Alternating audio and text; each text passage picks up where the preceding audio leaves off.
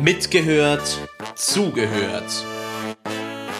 Der Podcast der kirchlichen Jugendarbeit in der Erzdiözese München und Freising.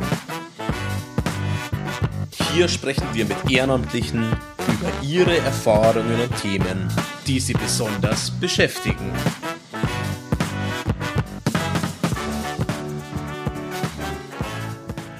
Hallo und herzlich willkommen zu einer neuen Folge von unserem Podcast Mitgehört, zugehört. Schön, dass ihr eingeschalten habt. Ich bin Bettina, Jugendreferentin an der Jugendstelle in Freising und ich habe heute einen ganz wunderbaren Gast, die Valerie. Valerie, stell dich doch bitte kurz selber vor. Grüß euch, hallo auch von mir. Ich bin die Valerie, ich bin 23 Jahre alt, bin Pfadfinderin bei der PSG, der Pfadfinderinnenschaft St. Georg. Da bin ich auf Stammesebene, also in meinem Ort daheim aktiv und auch auf Diözesanebene, da bin ich Vorsitzende. Ich studiere katholische Theologie und habe das Ziel, dass ich Pastoralreferentin werde, also einen Seelsorgsberuf in der Kirche. Ja, schön, dass du heute hier bist, Valerie. Und du hast uns ein ganz spannendes Thema mitgebracht, nämlich ich wünsche mir eine Kirche, die. Welche drei Schlagworte fallen dir denn zu diesem Thema ein? Mut, Veränderung und Gemeinschaft braucht es für die Zukunft der Kirche. Du hast gerade ein Schlagwort genannt, das heißt Veränderung. Welche Veränderungen wünschst du dir denn? Oder anders gefragt, was für eine Kirche wünschst du dir? Ich wünsche mir eine Kirche, die gleichberechtigt ist. Also der Zugang zu Ämtern sollte allen offen stehen, Frauen und Männern gleichermaßen. Ein zweiter wichtiger Aspekt, finde ich, ist die Frage der Diskriminierung. Es gibt durchaus Gruppen, die in unserer heutigen Kirche nicht den Platz bekommen, den sie bekommen sollten oder den Raum. Ich denke da an Rassismus oder auch an äh, Feindlichkeit gegenüber Menschen mit Behinderung, da finde ich, müssen wir uns kirchlich eindeutig weiterentwickeln und das Thema angehen. Vielen Dank, da ist schon einiges drin, einige Schlagworte sind gefallen. Ich glaube, gerade das Thema Gleichberechtigung zwischen Mann und Frau ist vielen schon ein Thema, da kann jeder was damit anfangen, aber vielleicht kannst du noch mal ein bisschen genauer erklären, was du mit Rassismus in der Kirche meinst. Ich denke da an unser Gottesbild. Also wenn ich an Gott denke, ist es meist ein etwas älterer Mann, der weiß ist. Und ich glaube, wenn wir von der Ebenbildlichkeit des Menschen zu Gott sprechen, dann müssen wir Gott uns auch anders vorstellen. Dann ist Gott vielleicht ein schwarzer Junge oder er ist eine Person, die im Rollstuhl sitzt. Also ich glaube, da erfordert es noch ganz viel Weiterdenken und ja über den Tellerrand hinausschauen und vielleicht müssen wir da ein bisschen auch unseren Fokus von Europa wegdenken, der ja in der Theologie doch sehr präsent ist. Ich glaube, das ist ein ganz wichtiges Thema, was du da angesprochen hast, was vielen vielleicht auch noch nicht so bewusst ist. Das sind ja jetzt einige Themen. Ähm, wie geht ihr denn bei euch im Jugendverband damit um? Wir Jugendverbände haben eine ganz große Stärke, indem wir basisdemokratisch organisiert sind. Das heißt, wir wählen unsere VertreterInnen und ich glaube, das wäre auch ein Modell, das für die Kirche ja denkbar ist, dass es da mehr Partizipation gibt, dass die Gläubigen mitbestimmen können, wer an welchen Positionen ist und wo Einfluss nimmt. Ich glaube, ja, da können wir als Jugendverbände einfach mit gutem Beispiel vorangehen und auch zeigen, wie das kirchlich gelebt werden kann. Also wir sind ja nicht losgelöst von der Kirche. Wir sind ja ein kirchlicher Jugendverband und äh, leben eben Kirche auf eine bisschen andere Art und Weise. Würdest du also sagen, dass sich die katholische Kirche ruhig ein Beispiel an ihren Jugendverbänden nehmen sollte? Ja, auf jeden Fall. Also ich glaube, wir haben da wirklich gute Ansätze und auch schon erprobte Modelle oder ja, haben da einfach Erfahrungen, auf die auch zurückgegriffen werden kann. Würdest du denn generell sagen, dass sich die Kirche auch an die jetzige Gesellschaft mehr anpassen sollte? Da würde ich jetzt gern auf das Zweite Vatikanum zurückschauen. Das ist das letzte katholische Konzil gewesen. Und dort ist das große Schlagwort die Zeichen der Zeit erkennen.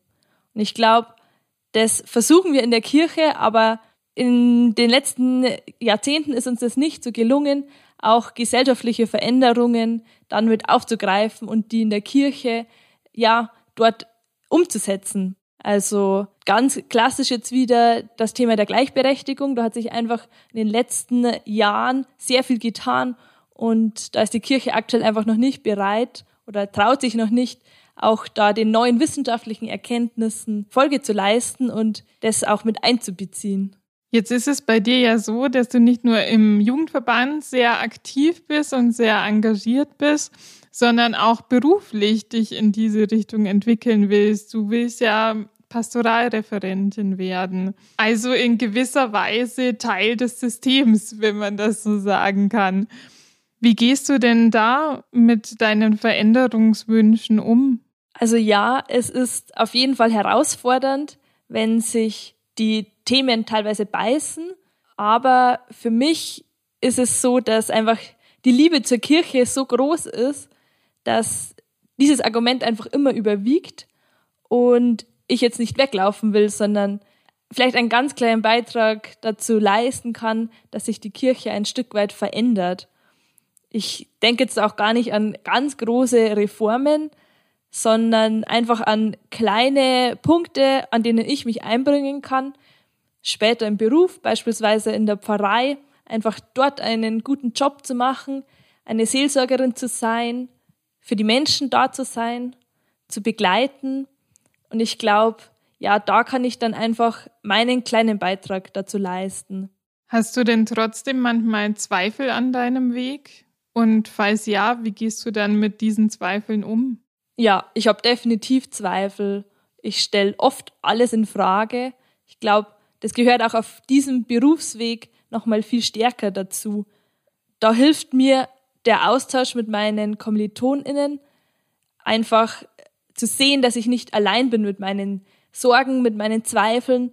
Wir können uns da austauschen und ja, Ideen spinnen. Ähm, das tut wahnsinnig gut zu wissen, dass ich halt ja das nicht alleine mache, sondern dass es auch ganz viele andere gibt, die die Kirche ähnlich sehen oder da ähnliche Wünsche haben. Und da ja, freue ich mich einfach, wenn wir uns da dann gegenseitig unterstützen in den Phasen, in denen es einfach mal ein bisschen zäh wird. Ja, du hattest dazu in unserem Vorgespräch auch ein ganz schönes Bild gebracht, was ich gerne noch teilen würde mit unseren Zuhörerinnen. Du hast gesagt, dass es manchmal ist, als ob man gegen eine Wand rennen würde. Und dass es aber in solchen Momenten sehr schön ist zu wissen, dass man eben nicht allein gegen diese Wand rennt, sondern zusammen mit anderen. Und wenn man lange genug gemeinsam rennt, ist die Chance auch deutlich höher, dass die Wand irgendwann einfällt oder zumindest Risse bekommt. Jetzt kann ich mir vorstellen, es ist aber trotzdem recht ermüdend, ab und an immer mal wieder gegen Wände zu rennen. Was gibt dir denn die Kraft, trotzdem immer weiterzumachen? Also es ist grundsätzlich einfach die Zuversicht, würde ich sagen, und die Hoffnung, dass ich was bewirken kann. Das ist sicher ein Aspekt. Und auf der anderen Seite gibt's für mich auch so viele unendlich wertvolle Momente, in denen ich Kirche spüre, in denen ich im Glauben verankert bin und das hilft dann ja über die schwierigen Phasen hinweg und zeigt auch, dass es möglich ist. Also wenn wir gemeinsam einen tollen Jugendgottesdienst oder auf dem Zeltlager einen Gottesdienst am Lagerfeuer gehalten haben, da miteinander gefeiert haben, in den Momenten merke ich dann einfach, wofür ich das ja alles mache. Du hattest vorher neben Veränderung und Gemeinschaft auch noch Mut als Schlagwort. Warum braucht es denn Mut? Um was Neues anzupacken oder um bestehende Strukturen zu ändern, da braucht es den Mut, sich einzusetzen. Ich brauche den Mut, dass ich die Sachen überhaupt anspreche, die nicht so laufen oder ja einfach nicht so funktionieren, wie ich mir das wünschen würde. da muss ich einfach über meinen Schatten drüber springen und für die Sache kämpfen, würde ich jetzt sagen. Da kann ich jetzt auch wieder mich nur auf die Gemeinschaft dann zurückbeziehen, dass es halt gemeinsam auch leichter fällt, den Mut zu haben, aufzustehen und auch ein Zeichen zu setzen und sich auch öffentlich zu positionieren und das nicht nur ähm, im stillen Kämmerlein daheim da große Ideen spinnen, wie die Kirche verändert werden kann, sondern das dann auch rauszutragen. Du hast gerade gesagt, dass man den Mut haben muss, um Dinge anzusprechen oder Missstände anzusprechen. Wo machst du das oder wo macht ihr das im Jugendverband? Wo sprecht ihr Missstände an? Bei wem? Wie? Wir Pfadfinderinnen haben auf unserer letzten Bundesversammlung ein Positionspapier verabschiedet, in dem wir uns hinter die Thesen von Maria 2.0 stellen. Und ich glaube, das ist ein öffentlich wirksames Zeichen, dass wir uns solidarisieren mit anderen Bewegungen. Es gibt ja schon viele Ansätze, wo ich mich halt einfach auch anschließen kann und durch meine Unterstützung ja die Bewegung dann vielleicht ein bisschen größer machen kann. Ganz modern positionieren wir uns auch auf den sozialen Medien, beispielsweise wie das Segnungsverbot für homosexuelle Paare im März aus Rom gekommen ist, haben wir uns als PSG da auch entschieden dagegen gestellt und gesagt, dass wir das einfach nicht gut finden oder sogar mehr noch, dass es für uns unverständlich ist, wie es zu diesem Verbot kommen konnte, weil unserer Ansicht nach, und da spreche ich jetzt auch für meine Theologie oder für das, für das, was ich stehe, wir sind alle ein Ebenbild Gottes und dann darf ich als einzelne Person jetzt auch nicht darüber zu urteilen, wen und wie jemand anderes eine Person liebt. Da finde ich, ja, ist einfach der Aspekt der Freiheit extrem wichtig, dass ich darüber nicht urteilen kann, wie jemand eine Beziehung führt und deshalb glaube ich, dass wir da auf jeden Fall unsere Stimme erhoben haben und allgemein die Jugendverbände sich da ja positioniert haben und es auch von den Bischöfen beispielsweise dann aufgenommen wurde. Also es gab ja auch ein großes Medienecho. Da glaube ich, ja, haben wir auch einen Beitrag geleistet. Wie reagiert denn die Kirche auf die Positionen von ihren Jugendverbänden? das kommt auch wieder dann darauf an, mit welchen Personen man spricht. Also es gibt durchaus sehr liberale und offene Bischöfe beispielsweise, die sich teilweise ja auch solidarisieren oder auch Verständnis zeigen für unsere Positionen. Und es gibt natürlich auch diejenigen, die mit unserer Meinung einfach nichts anfangen können. Ich glaube, das ist ganz ähnlich wie in der Gesellschaft. Da stehen sich einfach ja verschiedene Meinungen gegenüber und ich glaube, wenn wir es schaffen, da in einen Dialog zu treten und wenigstens die Argumente auszutauschen, ich glaube nicht, dass ich jeden von meiner Meinung überzeugen kann, aber ich kann meine Meinung vertreten und glaube, da kann ich dann einfach schon die Welt ein bisschen beeinflussen oder meinen, meine Gedanken dort mit hineingeben. Ja, vielen Dank, Valerie. Jetzt sind wir schon fast wieder am Ende von unserem Podcast. Was möchtest du denn unseren ZuhörerInnen mit auf den Weg geben? Ich glaube daran, dass die Kirche sich verändern kann. Und ich glaube auch, dass es wert ist, dass wir uns dafür einsetzen. Und da kann ich einfach nur Mut zu sprechen, allen, die ein Herz für die Kirche haben, dies auch zu tun. Ja, vielen Dank, Valerie. Danke, dass du heute hier warst und euch vielen Dank fürs Zuhören. Schaltet doch das nächste Mal wieder ein und falls ihr mitmachen wollt, meldet euch gerne bei uns. Das war Mitgehört, Zugehört. Der Podcast der kirchlichen Jugendarbeit in der Erzdiözese München und Freising.